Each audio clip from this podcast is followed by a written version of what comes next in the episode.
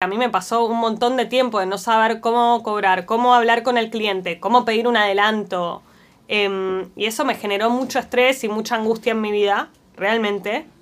Y no quiero que le pase a nadie más eso. Quiero que ya que se salteen esos años de sufrir y arrancar mucho más arriba de lo que arranqué yo.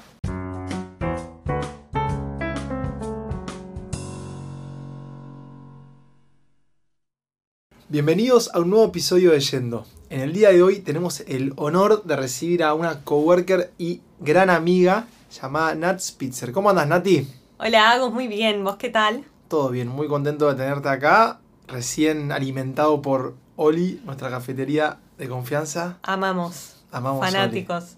Esto no está pago, sino es sinceridad. Recomendación sincera y genuina de creo que todos los coworkers probablemente. Ya arranca el, el primer tip del, del episodio. La voy a presentar a Nati antes de zambullirnos a lo, que, a lo que sigue. Y es una presentación personal. Nati es diseñadora textil, emprendedora, inspiradora y profesora y co-founder de Mercado Estampa. ¿Estás cómoda con esa presentación? Me encanta, yo me tiro a menos creo cuando me presento, así que me encanta. Bueno.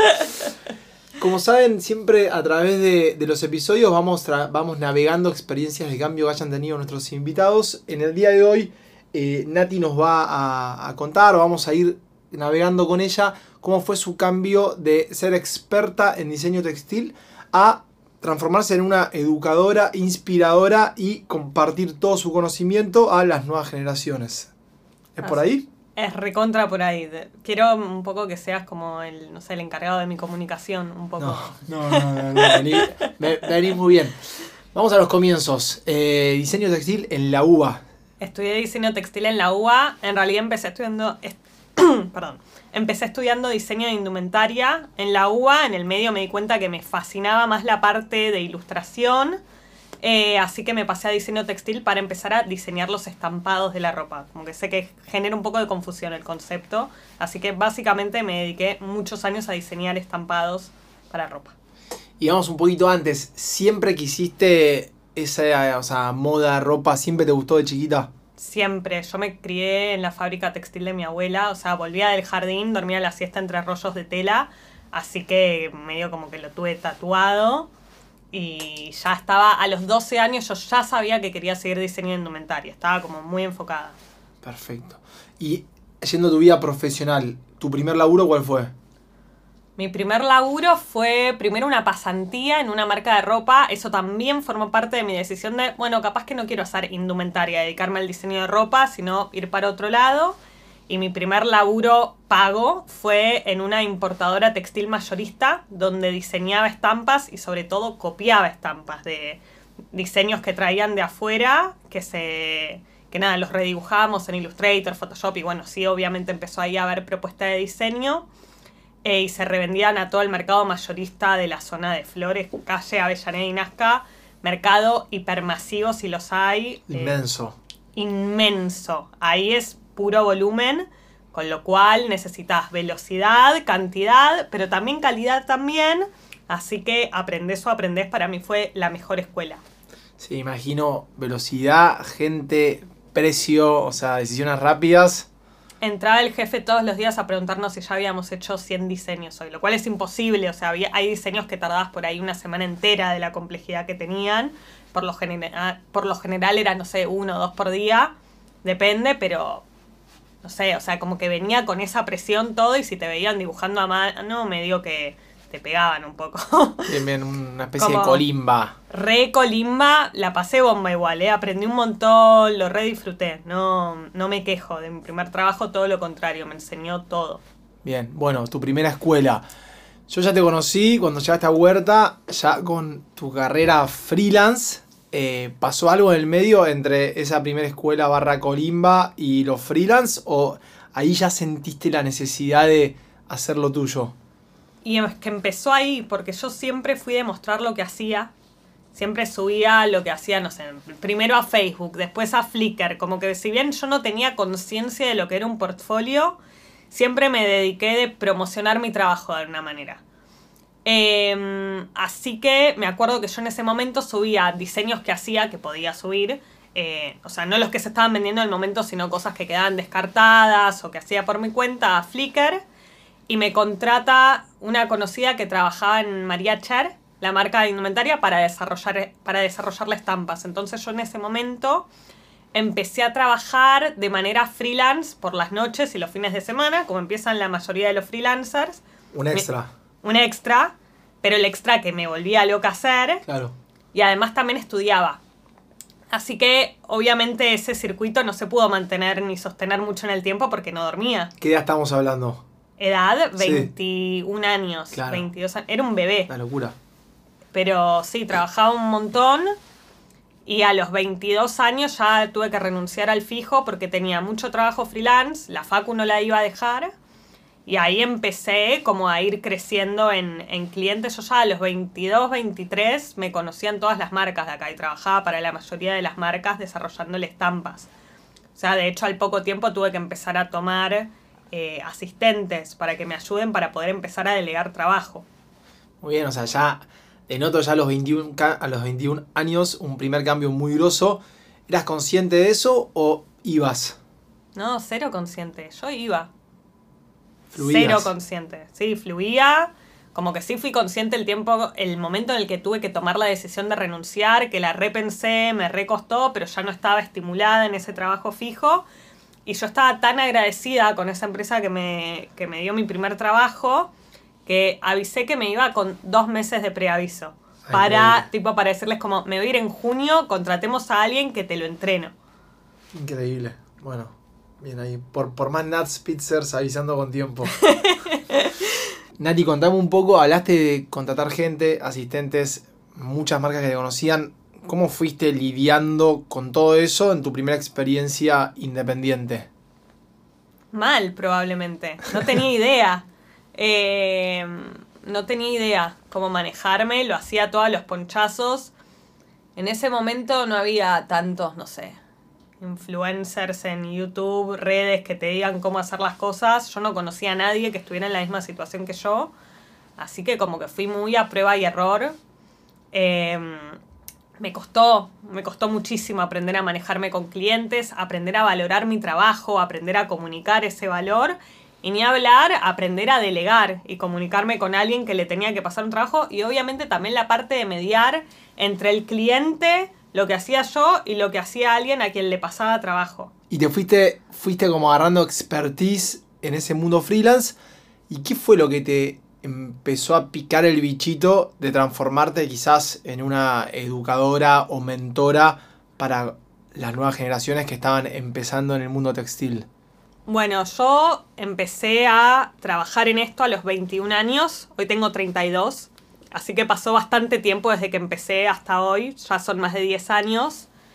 Y ese camino, si bien yo ahora lo veo de manera lineal, a mí me, me costó bastante, obviamente. Y me pasaron varias cosas. La primera, que cada vez que tenía que tomar a alguien, lo tenía que entrenar de cero, porque en la facultad no enseñaban las cosas que se necesitan para trabajar en el rubro. Te enseñan un montón de otras que están buenísimas, pero em, no esas cosas como, viste, las herramientas prácticas que necesitas Sí, para sí, sí, laburar, sí. el botoncito de Photoshop que te, en- no sé, que te prepara bien el archivo, como todas esas cosas. Em, y aparte, como te dije antes, yo trabajé muchos años y muchos años de esto considero que trabajé mal, con lo cual hubo mucho desgaste mío por no saber lidiar con clientes y me estresé, me frustré mucho. Así que quise como soltar un poquito de, de hacer estampas, como que dije, bueno, ya hice esto mucho tiempo, por ahí quiero hacer otra cosa, pero antes de irme, quiero enseñarle a otros a hacerlo, quiero pasar la llama, quiero dejar, digamos, mi legado, por así decirlo, porque por lo menos cuando yo había empezado, no había casi gente que haga lo mismo. O no la conocía, no sé, había como muy poco. Así que alquilé un aula por primera vez, así de, valiente, como para empezar a armar mi camino de despedida de las estampas, que en realidad nunca me fui, si bien hoy en día no estoy haciendo estampas ahora en este preciso momento, siempre me siento cerca. Em, y este momento en el que alquilé un aula justamente para enseñar esto que no veían medio a nadie que, que lo supiera hacer o a casi nadie, de repente me encontré con algo que me encantó. Yo alquilé una sala de coworking así como de valiente total, armé unas presentaciones, organicé las clases, lo comuniqué en mi Instagram personal, porque no tenía un Instagram laboral en ese momento, y en Facebook. Y se, anotó, se anotaron como 15 personas, que fue un montón. Boca a boca, porque en ese momento no eras líder de una comunidad o de un vertical. No, cero, boca en boca amigas, amigas de amigas, conocidos, etc. Em, y ese primer curso me voló la cabeza. Seguro que fue el peor de todos los que di hasta ahora, ¿no? Porque no tenía experiencia dando clase, pero a mí la, el momento de enseñarle a otro me, me encantó, me apasiona. Generaba algo lindo a vos adentro. Re, es que le estás dando a alguien herramientas para que pueda trabajar, para que pueda desplegar sus propias alas. A mí no me importa si mi alumna va no sé, quiere hacer trajes de baño o quiere entrar a trabajar en una multinacional o es su hobby que tiene por las noches y que no va a vender nada. A mí me importa que agarren estas herramientas que yo les brindo y que realmente las pongan a su servicio para, para ser usadas como quieran y como les haga feliz. Entonces, poder transmitirle eso a alguien y brindarle herramientas accionables es espectacular. Y ni hablar cuando tenés el feedback de alumnas y alumnos que te dicen como, conseguí trabajo, conseguí un cliente afuera, vendí mi estampa, eh, no sé, es espectacular. Sí, el, impacto, el impacto es enorme. Enorme. es muy directo. Muy directo. Y pero tengo una pregunta, vos, o sea, iniciaste ese cursito, perdón, ese curso, perdón, ya me, me miró mal. Cursito, cursito, dale. Eh, para 14 personas, dije cursito porque ahora son tremendos, para 14 personas, eh, y ya, ya, con, ya con la mentalidad y con la visión final de salir de lo textil, o fuiste avanzando de forma paralela y después diste el paso. Forma paralela, o sea, este año hice una estampa también, nunca la solté. Okay. Sí, hoy en día mi energía, el 99% de mi energía está puesta en los cursos. Em, empecé de a poco, alquilé un mes eh, para dar ese curso. Después a los dos meses lo volví a dar. Creo que ese año empecé en julio del 2017. Ese año no me acuerdo si di dos o tres veces en el año el curso. Y dije, bueno, acá hay algo interesante. Justo se dio ese verano. Yo tuve medio como una crisis. Em, que nada, problemas de salud, de estrés, como del laburo. Me tuve como que alejar un poquito, tomar un poco de distancia. Y entre las decisiones que tomé fue como, bueno, Voy a darle un poco más de bola a los cursos, le veo potencial, es algo que me encanta. Y así empezó. Y le empecé a dar cada vez más importancia a los cursos y menos a los clientes. Como que empecé a, en, mi agenda, si bien, a ver, yo en ese momento los cursos los daba de noche o los sábados a la mañana, que no es un horario en donde estoy haciendo estampas o estoy trabajando en otras cosas la preparación de las clases lleva su tiempo, la parte administrativa de los cursos lleva su tiempo. Y además yo al día, si, doy clase un día a la noche, al día siguiente estoy muerta. La energía. Exacto. Entonces tenía que ser muy consciente de esa energía e ir administrando mi tiempo y mi agenda, que hoy en día lo hago también, porque no puedo estar dando clase todo el día. De hecho, cuando doy clases en vivo, doy una vez por semana idealmente, dos como mucho. Esta semana ya hay dos veces y noto que estoy muy cansada.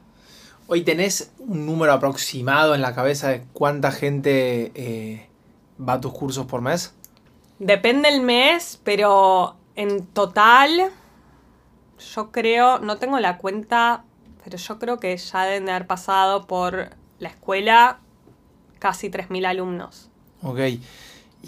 es un montón, es un montón. Vayamos esos 14, hoy 3.000, la verdad que es es inmenso. ¿Qué desafíos te fuiste encontrando a lo largo de, este nuevo recorrido y, esta, nueva, esta nueva actividad que fuiste desarrollando a medida que ibas avanzando? ¿Qué, qué, qué incomodidades, qué dificultades, qué miedos, cómo lo fuiste resolviendo? Bueno, varias cosas. Por un lado, la parte comunicativa. Tenía que aprender a comunicar cada vez mejor lo que hacía y lo que había hecho y quién era yo. Sí como todo, toda esa parte. Em, por otro lado, la parte de...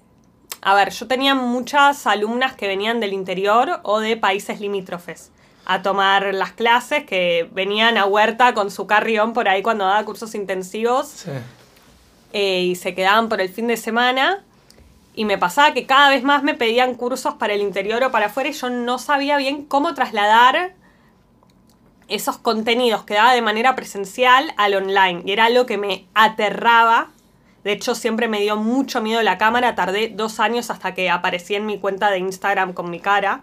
De verdad. Me, hoy en día no parece, pero me aterrorizó siempre la cámara.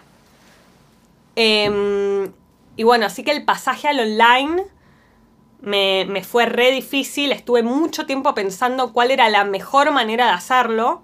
Y de hecho lo empecé a hacer antes de la pandemia, que empezamos a filmar el primer curso.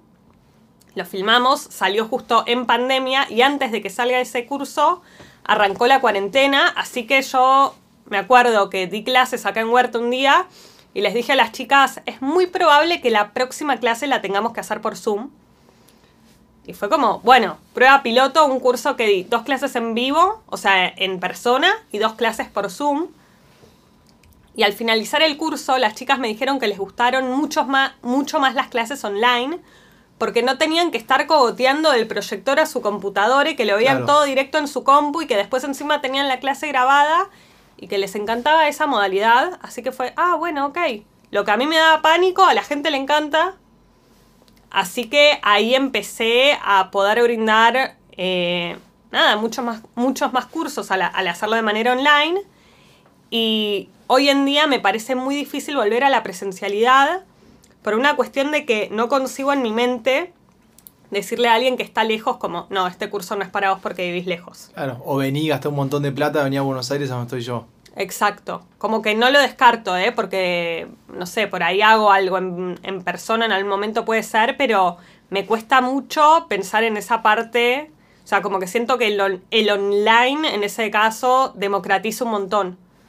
¿Y cómo reducís quizás, eh, no sé, lo primero que se me viene a la cabeza es quizás el, el presencial, el alumno te da un montón a vos, ¿cómo reducís quizás esa, esa distancia de comunicación en el online? Mira, en, el, en lo que es en formato grabado, es difícil reducir Claro. esa distancia. Tenemos grupo de Facebook para que hagan consultas y tengan seguimiento de sus trabajos, pero tenés otras ventajas con el grabado, que es en formato eh, pequeño. Es en...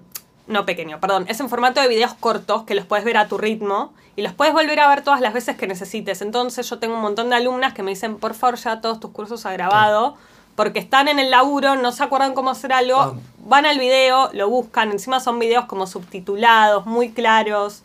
Eh, si hay alguien que tiene problemas auditivos o por ahí que, no sé, habla español pero no es de Argentina, entonces de repente por ahí no me sigue tanto la tonada o algo así, eh, se le facilita mucho más. Tiene ese tipo de facilidades el curso online en video. En el que es en vivo siempre hay instancia de preguntas y respuestas eh, o de participación, entonces está eso. Nati, siendo un poco más a, a vos, quizás a tu parte emprendedora, empresaria o nada, líder de- de- del proyecto, ¿cómo, ¿cómo te organizás el día a día? Eh, ¿Tenés un equipo con el cual trabajas en conjunto? ¿Tenés objetivos? ¿Cómo, ¿Cómo lo llevas adelante, quizás la parte más estratégica del negocio? Bueno, tengo objetivos. De hecho, hoy en día mi socio en los cursos online es mi novio, Sebi, eh, que lo conocen, que es eh, Project Manager él. Así que, de hecho, el primer curso online lo craneamos con él, que él me ayudó a pensar como un proyecto en pequeñas tareas, en objetivos. Así que, por lo general, la parte estratégica muchas veces la, la tratamos en conjunto. Igual yo, sinceramente, me despierto y me voy a dormir pensando en esto. Así que estoy todo el, todo el día tipo medio maquiavélica, poniendo notas en el celular. Como tengo mi pared llena de post-its con cosas que quiero hacer, etcétera. Pero bueno, eso es como lo que sería más la visión Largo plazo. largo plazo, como que se, hay objetivos, no sé, anuales, trimestrales, y también son cosas que van surgiendo en torno a las necesidades que me cuentan que tienen la- las alumnas y los Obvio. alumnos. Para mí eso siempre es lo más importante, entonces todo lo que me plantean, lo que me dicen, lo que me piden, yo escucho, evalúo y acato. Em, y después lo que es la organización del día a día, sí tengo equipo hoy en día, trabajo con Caro, que es mi asistente, que me ayuda con toda la, la parte, no sé, atención al cliente, administrativa, buscar imágenes, no sé, como tareas generales es lo más, Caro, si estás escuchando esto, te amo. Em, y después trabajo con Vale, que es diseñadora gráfica, que me ayuda con todas las gráficas de redes sociales, presentaciones. Em, y también estaba trabajando con Melissa en redacción y, y, un poco de estrategia digital. Ella ahora, ahora se va, así que estoy viendo a ver qué hago con eso. Pero, pero sí, después trabajo, no sé, con una agencia de pauta, con un equipo que me hace la web, como fundamental trabajar en equipo. ¿Y cómo, y dónde encontrás motivación? Pues imagino que tendrás días malos, habrá días grises que decís, mm, hoy no tengo ganas. ¿De dónde sacás quizás ese, ese, ese fuego que, que, uno necesita para seguir empujando hacia adelante? Re, siempre hay algún día gris, o varios, por lo general de, de las alumnas. Cuando alguna me cuenta como que consiguió trabajo, que consiguió un cliente afuera, que vendió, que mejoró, no sé qué, como cualquier incentivo de eso, de que me cuentan que yo las ayudé, es como, bueno, vamos a seguir ayudando a más personas. Y a lo largo de tu carrera fuiste eh, teniendo eh, mentores o gente muy puntual que, que te inspiró. Buena pregunta. Sí, siempre. Eh, a nivel, no sé, yo siempre fui muy ñoña, muy ñoña. Eh, He recibido muchos consejos de libros tuyos, así Sí, sí, sí, entonces siempre fui de leer mucho y de, y de, inspirarme en las historias de un montón de personas. Em, pero me costó cuando estaba, no sé, como que me sentí bastante sola emprendiendo este camino, porque no conocía a nadie que, que ya lo hubiera transitado. Así que fui como medio a los ponchazos. Em, pero llegaste a buen puerto. Llegué a buen puerto, sí, obvio. Em, pero sí, hoy en día, no sé, considero mis mentores a la gente de mi equipo, con quien trabajo. O sea, Todos los autores de los libros que lees. Sí, eso ni hablar. Se transforman en alguna inspiración, te marcan el camino. Recontra, sí, los amo.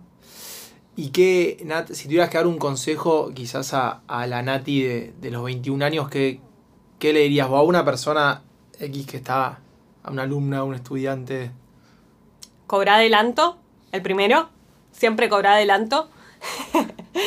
Em, a ver, mostrar tu trabajo, siempre, siempre tenés que aprender a venderte y comunicar lo que haces, como autocoronate como Napoleón, no sé si saben esta anécdota, pero me encanta eh, como que en la época de Napoleón era el Papa el que te coronaba, pero como que era emperador Napoleón, perdón, momento nat ignorante. Eh, Napoleón le saca la corona de las manos al Papa y se la pone él. Como que ese gesto a mí me parece increíble, te tenés que autocoronar como quien querés ser. Em, no, no, no dejes que otro te ponga etiquetas, quién sos, cuánto vas a cobrar, no. Ponete, hacelo vos, ponételo vos eso me parece un buen consejo. Bien ahí. Yendo un poco hacia, hacia el futuro y hacia adelante, objetivos, eh, hablaste de estrategia, visión, largo plazo. Eh, ¿Dónde te imaginás quizás en, unos meses o en un año con respecto a, al producto digital que, que fuiste creando para, para dar clases? ¿Hacia dónde apuntas? Primero que nada, a la mejora continua eso es algo con lo que estoy medio obsesionada, como con cada vez mejorar el producto, la calidad de video, de audio, etcétera, pero todo en una escala que lo pueda manejar y que no tarden cinco años en salir los productos, sino que, bueno, poder eh, ofrecer contenido de calidad y sobre todo, como te decía, que ayude genuinamente a mis alumnas. No me interesa hacer un producto para vender. Me interesa que pueda ayudar a otro a mejorar como profesional. Eso siempre y, algo, algo numérico, quizás, a un objetivo puntual, que digas, eh, quiero llegar a, me de 3.000 alumnos, 10.000, o sea, ¿hacia dónde vamos de, los números de lo quanti? ¿Hay algo o es full quality? No, full quality. En cuanto a alumnos, no me pongo ese objetivo numérico. O sea, sí tengo un objetivo de ventas en el año, ¿no? Eso sí. Pero, mm, pero en cuanto a alumnos, la verdad, o sea, también tengo muchas alumnas que se copan y quieren seguir aprendiendo conmigo. Entonces, sinceramente, yo me enfoco más en poder a esas alumnas darles lo mejor, lo que están necesitando, lo, lo que realmente las va a ayudar a convertirse en mejores profesionales que en salir a cazar alumnos. Como que eso a mí no me, no me interesa, no me llama. Ok, entonces es como seguir desarrollando productos. Sí, pero siempre en torno a las necesidades reales. Ahora, por ejemplo, va a salir el curso de presupuestos, que para mí es el curso más importante o de los más importantes, porque realmente no saben cómo cobrar. Te dije, a mí me pasó un montón de tiempo de no saber cómo cobrar, cómo hablar con el cliente, cómo pedir un adelanto. Em, y eso me generó mucho estrés y mucha angustia en mi vida, realmente. Y no quiero que le pase a nadie más eso. Quiero que ya que se salteen esos años de sufrir y arrancar mucho más arriba de lo que arranqué yo. Sí, no sé por qué hay algo que pasa con, con las industrias quizás más soft o más creativas en primer episodio tuvimos a Luchi y nos contaba lo mismo, como el mismo eh, negreo, en algún por así llamarlo, o la poca valoración del trabajo de la gente, que le pasaba lo mismo y ahora vos me contás lo mismo. Así que cobren por adelantado, ¿no? Siempre es que se cree esta cosa de que los artistas y creativos van a trabajar siempre por amor al arte y es explotación eso. O sea, lleva un montón de tiempo aprender lo que haces, usás herramientas carísimas. Yo trabajé siempre con punta de tecnología. Tipo MacBook Pro, iPad, como que todo siempre lo quise tener porque consideré que me ayudaba a mi trabajo. Son, son objetos carísimos en los que yo siempre invertí para poder tener trabajo de buena calidad, hecho lo más rápido posible. Todo eso vale, toda la experiencia que, que tenés, que trabajás, lo que estudiás, la cantidad de horas que te pasás con la cola pegada en la silla desarrollando tus habilidades, porque lo que no hay que olvidarse es que el que contrata tus servicios gana un montón de plata con lo que vos estás haciendo. Entonces vos no te tenés que olvidar de eso, vos tenés que conocer el negocio de la persona para la que trabajás para entender el margen de rentabilidad que le estás brindando y poder cobrar de manera acorde. Totalmente, entender, entender a qué ecosistema estás, estás perteneciendo trabajando para esa persona. Exacto, y cuánto le estás aportando, ¿Qué, cuál es el valor que vos le estás aportando con tu trabajo. Bueno, seguramente este, este episodio aporte mucho valor, así que espero que, lo escuche mucha gente. Hablamos un montón, Nati, hablamos de la Nati de los 21, ahora la de los 32 y hablamos un poco de, del futuro. Eh, yo veo una super Nati me gustaría entender si a lo largo de todo este crecimiento fuiste teniendo miedos, dudas. Todo el tiempo. Todo el tiempo. Todo el tiempo, siempre. Lo que, lo que trato de hacer, te puedo decir, el lunes mismo que estuve en este mismo estudio grabando unas pantallas grabadas para el curso nuevo que va a salir de, presupuestos, dudé todo el proceso, me trabé un montón de veces, que espero que los chicos de edición lo mejoren. Eh, y si no, lo grabaré de vuelta, no hay problema pero salí muy nerviosa porque es algo que estaba haciendo en ese momento por primera vez, pero aunque tengas miedo lo tenés que hacer igual, porque lo, importante para mí es concentrarse en la cantidad de gente a la que podés ayudar, en vez del miedo que te da de que alguien te diga está mal o te critique. Eh, pero todo el tiempo me da miedo lanzarme con algo nuevo, pero bueno, como que voy para adelante. Es medio, viste, cuando estás arriba de una montaña rusa, como que ya estás ahí arriba, te van a tirar igual, ya está. Autogoronarse y enfocarse en el propósito. Sí, re. Propósito. Eh, start with why, como dijo Simon Sinek, no lo leí, tengo muchas ganas. Eh, pero sí, pensar en el otro. Dejar de pensar en uno y pensar en el otro. Totalmente, totalmente. Eh, bueno, Nati, vamos cerrando. ¿Cómo la pasaste? Bomba, me encanta esto. ¿Sí? Feliz. Bueno, la verdad que para nosotros es un lujo, un lujo haberte tenido acá. siempre cerramos con una pregunta media futurista que te la quiero hacer, em, que es, ¿cómo imaginas que va a ser tu trabajo dentro de cinco años? Qué difícil. Em, sinceramente no tengo idea. No tengo idea. A veces fantaseo, voy a tener una fantasía que tengo. Quiero ayudar a entidades educativas, tipo universidades, a actualizar sus programas, a aprender a hablarle a las nuevas generaciones que para mí no tienen idea el idioma que hablan, no saben comunicarse ni saben armar programas que sean... Perdón, acá estoy bardeando un montón, pero la mayoría, por lo menos donde estudié yo, creo que le falta un montón de actualización en tecnología, en habilidades laborales que realmente se necesitan hoy en día. Y me gustaría poder aportar en armar o esos programas educativos o en buscar a la gente idónea para hacerlo, en una armar una estrategia de comunicación que seduzca a un alumno y entender esas necesidades genuinas para formar el futuro. Excelente, bueno, a por ello, si algún educador universitario nos está escuchando, acá hay una persona, dos personas, tres personas, porque también el editor está, está disponible para aportar eh, el idioma de la calle a, la universidad. Bueno, muchas gracias Nati. Eh, y bueno, ahora editar y escuchar. Gracias por invitarme, fue un placer realmente. Hasta la próxima.